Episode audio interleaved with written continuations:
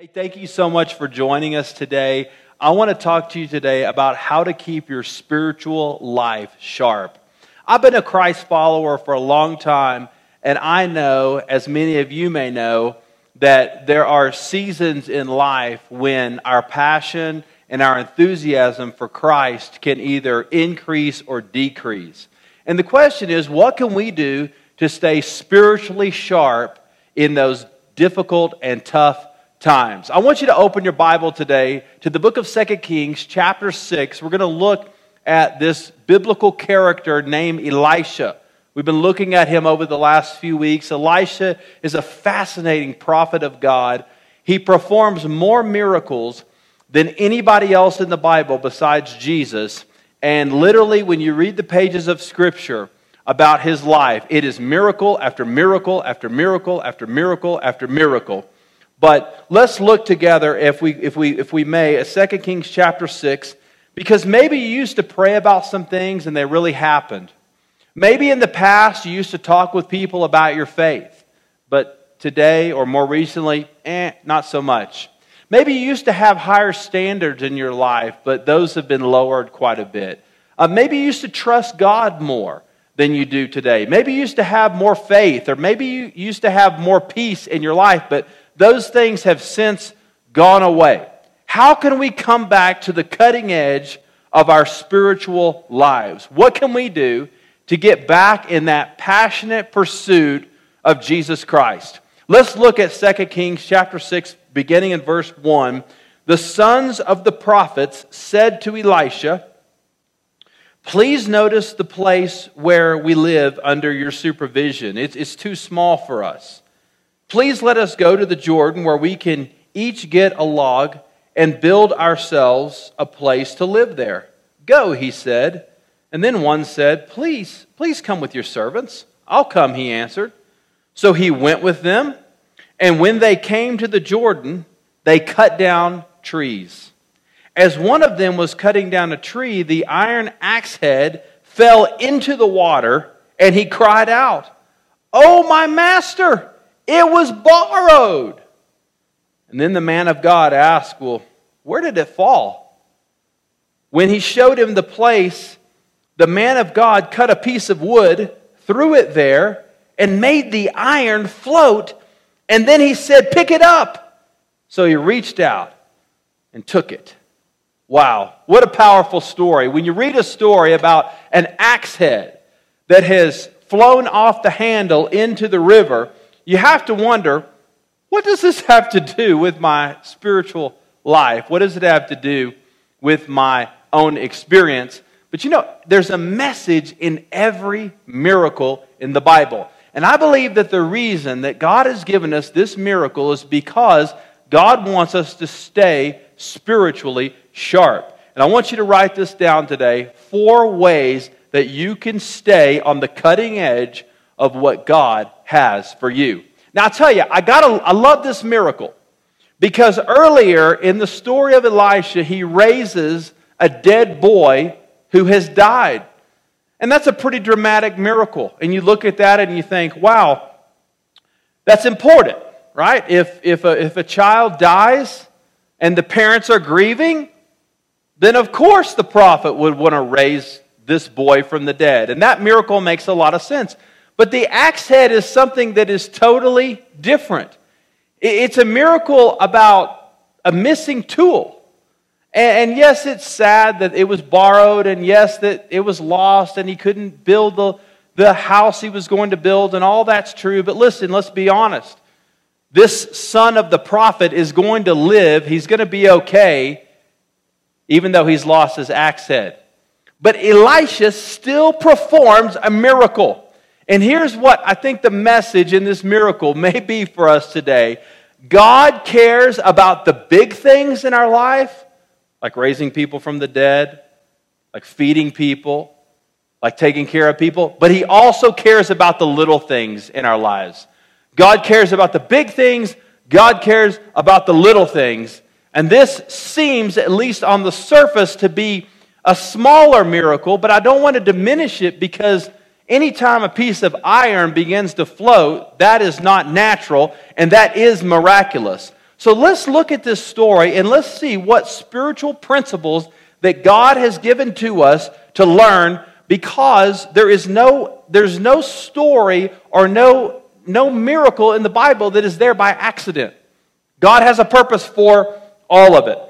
Now, Elisha was not just a traveling preacher and a miracle working prophet, he was also the headmaster of a school. And he had several of these, these schools called the schools of the prophets. And at different towns, there would be gatherings of young men that he would teach and instruct. And many times these young men lived together, like in a dormitory, where they would get taught about the things of God and prophetic ministry, and they would, they would learn and grow about being a man of God. And you know, if you read the Old Testament, prophets and kings have a very interesting relationship. Prophets were always the advisors to the kings. And so they're being taught by Elisha. They were also taught by Elijah, the mentor of Elisha. Now, Elisha has a heart for young people. He has a heart for emerging leaders. He has a heart for the next generation. So he's training these young men. And he's got like a Bible college or like a, like a seminary, or we might call it a, you know, a, a, a teaching school where he teaches young men about the things of God. And the, the ministry has grown to the point that they need additional space. The dorm can't hold all the boys any longer. And so they come to the prophet and they're like, hey, listen, we know we don't, there's no money, but could we just build a log cabin? Could we expand the dorm a little bit? Um, we got some more brothers in the schools of, school of the prophets and we need some space. And the prophet says, of course, you can. And uh, I could understand this because I know that a male dormitory can be one of the nastiest places on the planet to live. My freshman year at college, I lived in a dorm called Hubble Hall. And Hubble Hall was also nicknamed Rubble Hall. It was an old, old, old, old dorm. And it smelled like dirty gym socks no matter where you went in the dorm. It didn't matter what floor you were on, what wing you were on it constantly stunk. It was a dirty, filthy place. And I'll never forget my freshman year in college. My mom took me to the grocery store. We bought all this great food and snacks and all this. And a few days later, the ants had just infested all of it. It was just an ant infested dormitory. So I can understand why the sons of the prophets would be eager to build some additional space to let the brothers kind of spread out a little bit and have some space and to learn and to grow. But they lose the axe head. And the axe head uh, represents spiritual power. Now, if the Spirit of God is not in our life, we are just a handle. We are just swinging. We're just swinging, but we have no power. We have no dynamic. We have no strength. We have no vitality. And that's what this young man was complaining about. The axe head had flown off, and therefore he could not take down the tree. Now, a lot of people today in their own spiritual life are doing this. They are swinging, swinging, and swinging, but there is no strength and there is no vitality. So, what can we do to get back to the cutting edge? What can we do to get back to the things that God has purposed for us to do. Number one, we have to admit it. We have to admit that things have gotten dull in our spiritual life. We, we have to admit that we're not as strong as we used to be. Listen, when your spiritual life gets dull, it doesn't mean you lose your salvation, but it can mean that you lose the joy of your salvation. The joy of it. And maybe you lose your happiness or your peace or your confidence or your closeness with God, or maybe you just feel dry and empty on the inside, whatever it may be. That, that's what 1 Kings chapter 6 verse 5 is referencing. But as one of them was cutting a tree, his axe head fell into the river. Oh, sir, he cried, it was a borrowed axe. It was a borrowed axe.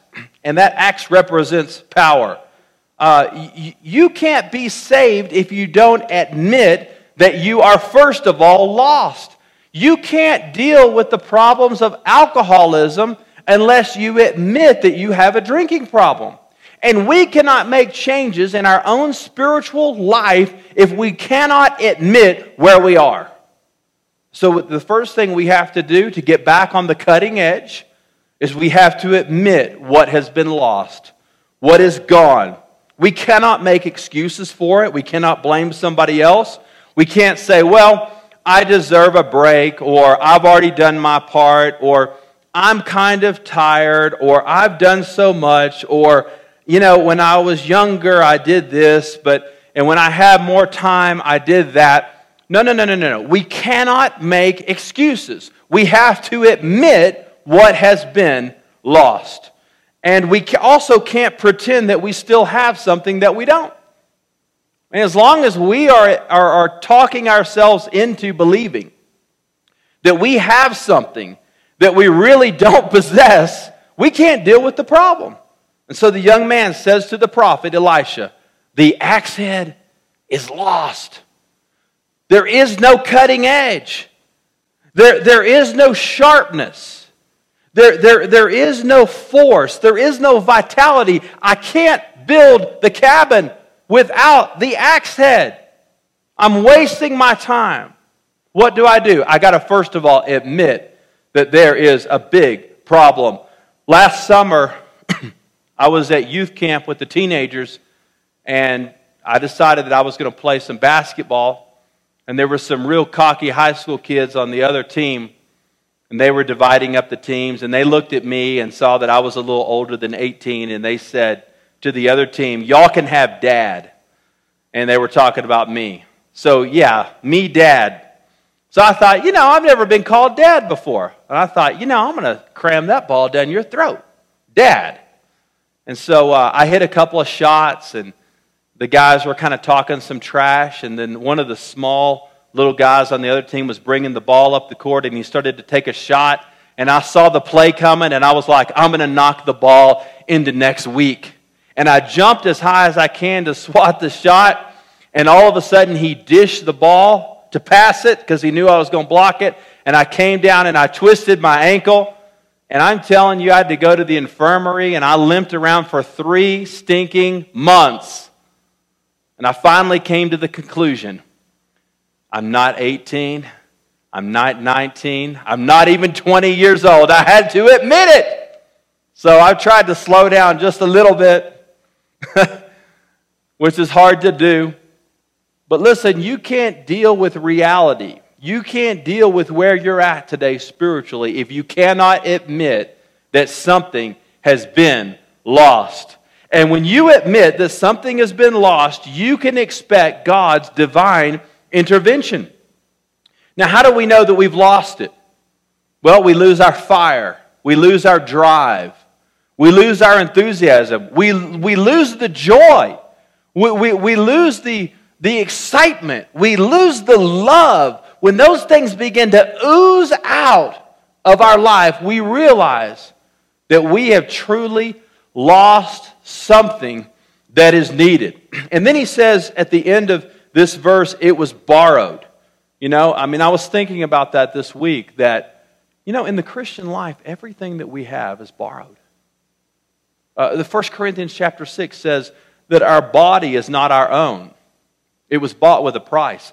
In other words, our physical body belongs to God. It doesn't belong to me. My physical possessions Everything I own belongs to God. It's on loan to me. It's, it's, it's, it's borrowed. It's borrowed. Well, everything that we have is, is God's ultimately. It's not mine. The Holy Spirit is borrowed. It is not I, but it is Christ that is in me.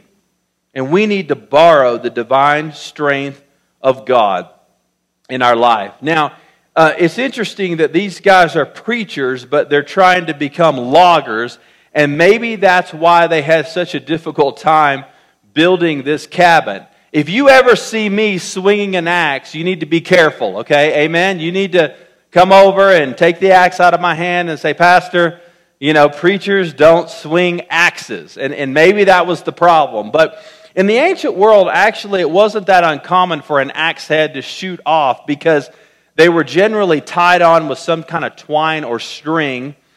and it was very easy for the handle to dislodge from the iron. Iron was very expensive, it was very rare in the ancient world. And so to have to have an iron axe head was a, was a real delight. It was a, it was a special deal. It was a privilege. It wasn't like people just rolled down to Home Depot and bought a new axe.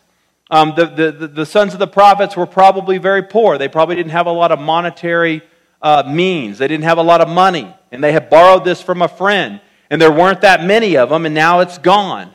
And, and they're worried, and they're, they're obviously um, concerned about it. And it says, and the axe head sunk. I want to ask you today what is sinking in your life? What is sinking in your life? What is sinking? Uh, when, when, when things start to sink, that's when people begin to betray you. That's when people begin to question your integrity. That's when people begin to leave you. That's when people begin to run off. But when the axe head is up and strong, it's amazing how different our lives can be. But, but some of us have some areas of our life that are sinking, and we need to admit we need God's help. And when we admit it, then we begin to return to it. Look at the verse again there in verse 6. Then the man of God asked, Look at this question Where did it fall?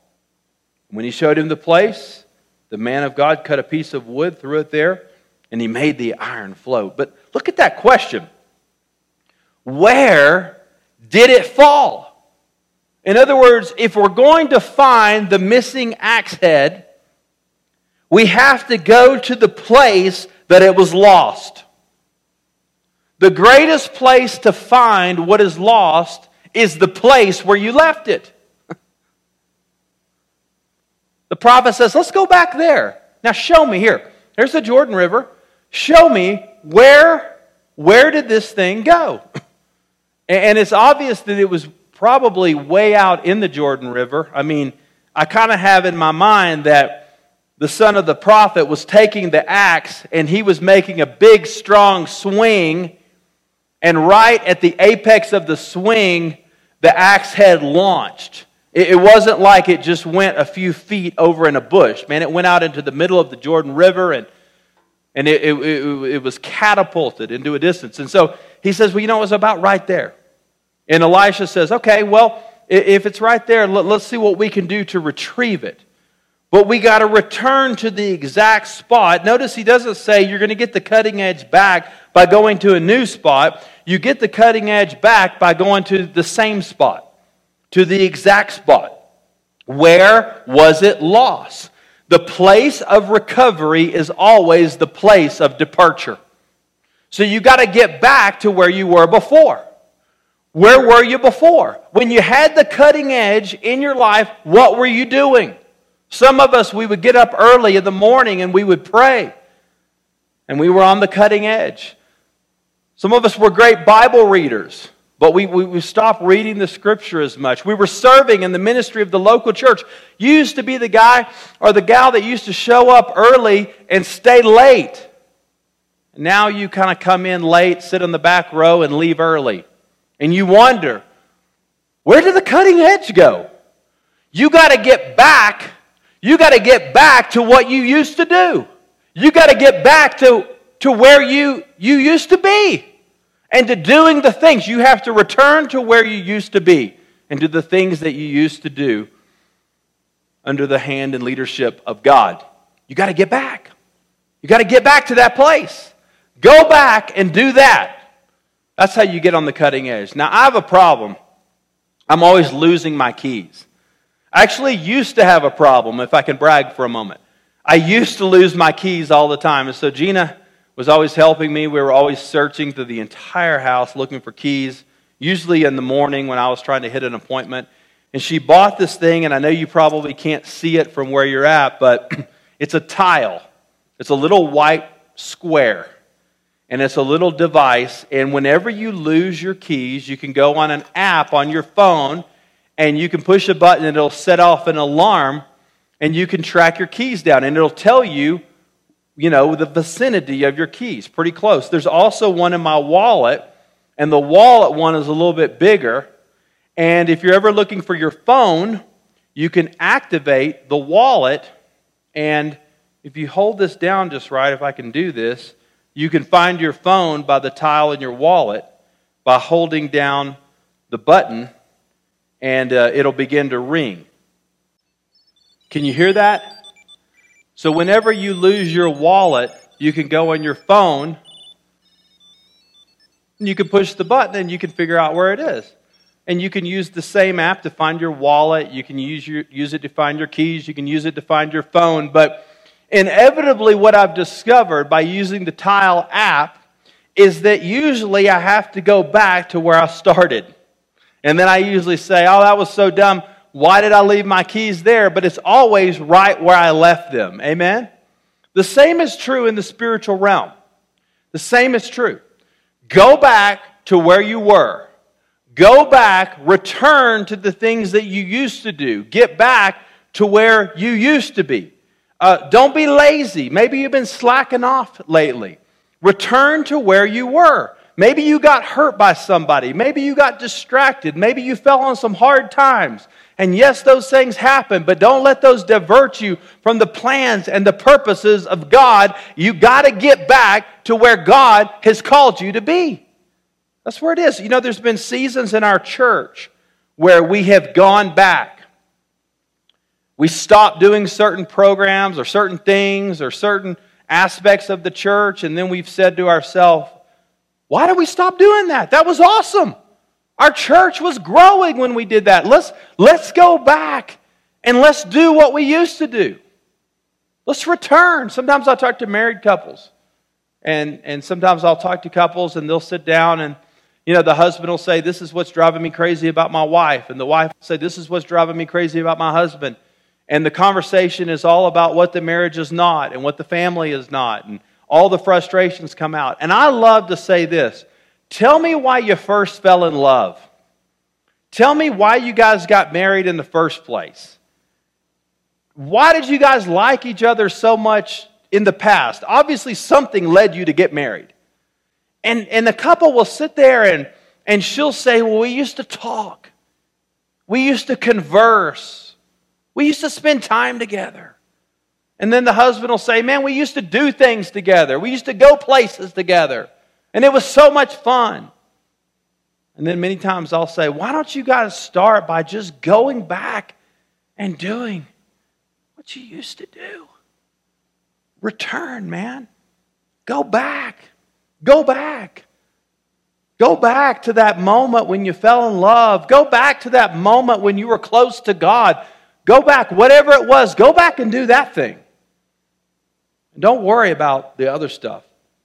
What do we do after we return to it? Well, the prophet models it for us. We have to believe it. There's never a doubt in the mind of the prophet Elisha that he's going to get the axe head back. Look at it in verse 6. Then the man of God asked, Where did it fall? When he showed him the place, the man of God cut a piece of wood, threw it there, and made the iron float. So Elisha always believes that it's going to be returned. The cutting edge is coming back. I got some great news for you today. By the authority and the power of Jesus, if you will turn your life to God, you will get it back. You can be as close to God as you choose to be. Don't believe for one moment that God won't fill your heart and life with wisdom and truth. Can God really do that? Can God put grace and mercy in my life? Absolutely, He can. Can I be close to God? Can I be blessed by God? Can I be anointed by God? Can I be strengthened and empowered by God?